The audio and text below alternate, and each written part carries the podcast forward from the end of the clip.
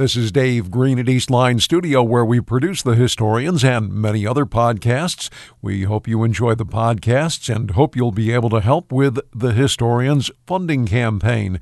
Donations are welcome at gofundme.com slash The Historians or send a check to Bob Cudmore, 125 Horseman Drive, Scotia, New York, 12302.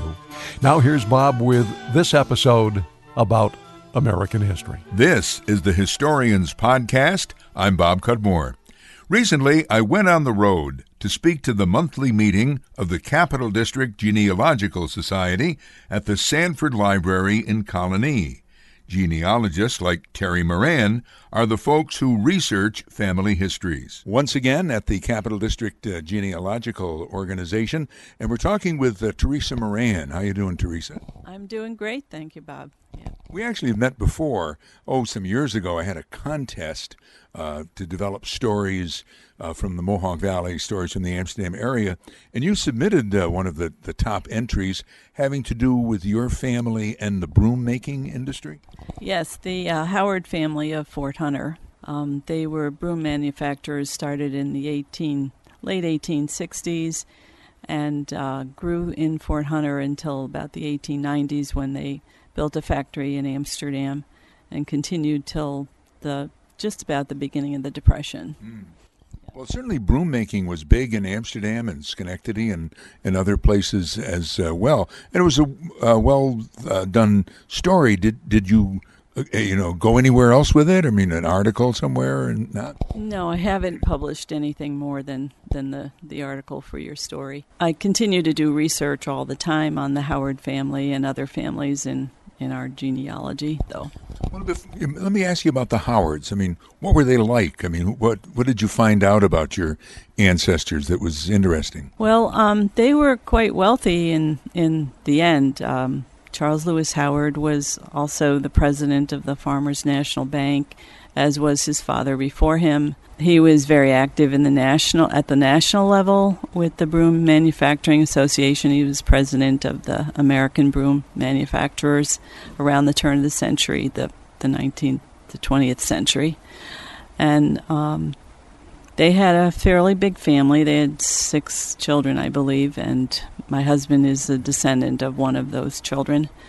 Um, one of them went on to become um, an attorney in Albany Law School, and another one went on to be um, the the wife of a pretty well known artist, H.V.B.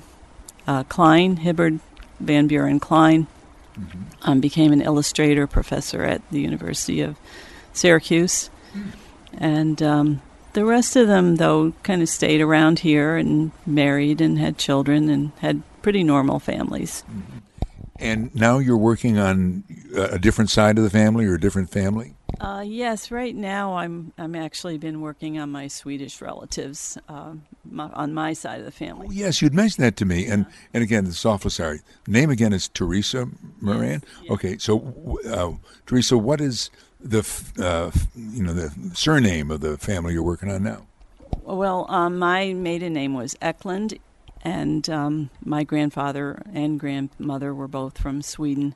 Her uh, maiden name was Olson, and they uh, met over here in the 19 teens.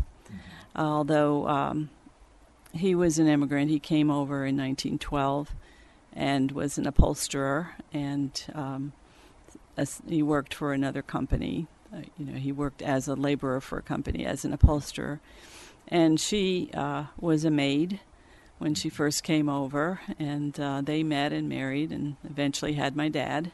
They kind of have. She has an interesting story. Her her parents came over here to the United States in the 1890s in 1893 and married over here. They lived here. They she was born here, but then the family moved back to Sweden, and they raised the children over there. And then my great grandmother came back to the United States and worked as a cook in New York City for wealthy people and left the children there in Sweden with their other grandparents and eventually two of those children came to the United States and two remained in Sweden. So it, it's kind of illustrates that fact that once somebody emigrates, it doesn't mean it's a permanent thing, mm-hmm. that there was a lot of back and forth mm-hmm. traffic that really? people aren't really that aware of.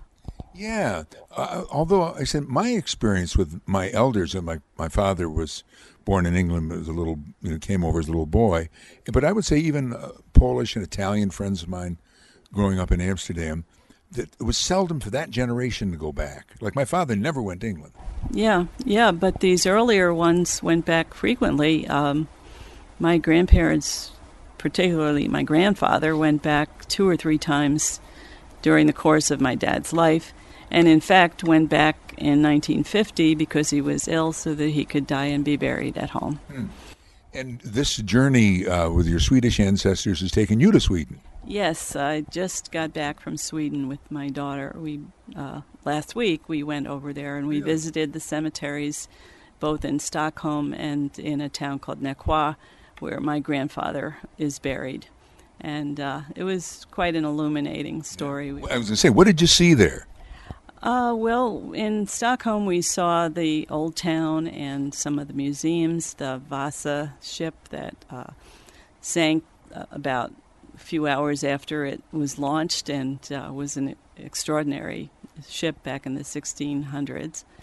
Um, we saw museums, we saw uh, ships, we took a canal tour uh, or a, a, boat tour of all of Stockholm Harbor because it's made up of 13 islands. And as I said, we went to the cemetery there. It, my grandfather or great grandfather is buried in the same cemetery as Alfred Nobel. So it's a pretty famous yeah. cemetery. And uh, I have some relatives on the other side that are buried in that same cemetery. So the two families come together. And then we took a about a three hour train ride to the town where my grandfather and his uncle, his brothers, my uncles, great uncles, grew up. Mm-hmm. And we spent a day there and kind of walked the streets that they walked. And I wonder if this was the same for you, but when we ultimately got back to where my father came from in England, which was Torrington in Devonshire, um, I went to his house. I mean, the house he was born in, because they're made us. They aren't rich people's houses, but they're made out of stone. They're still there. Yes, my grandfather's house was still there. Um, I think it was retail on the bottom and apartments on top. We didn't go in um, because we weren't, you know, we didn't know anybody there anymore. Everybody has passed on really? or moved out of that area, so we there was nobody there to visit except the graves.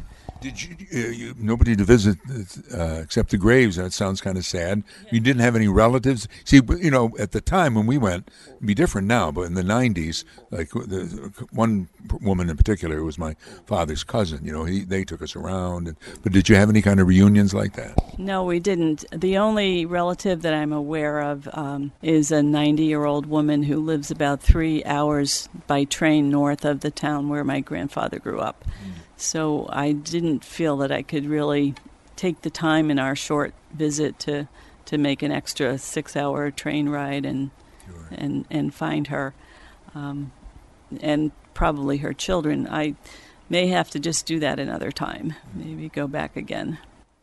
Well, Teresa Moran, I thank you for uh, joining us and talking about genealogy. Okay, you're very welcome. Pleasure to see you again, Bob. Terry Moran is Vice President of the Capital District Genealogical Society.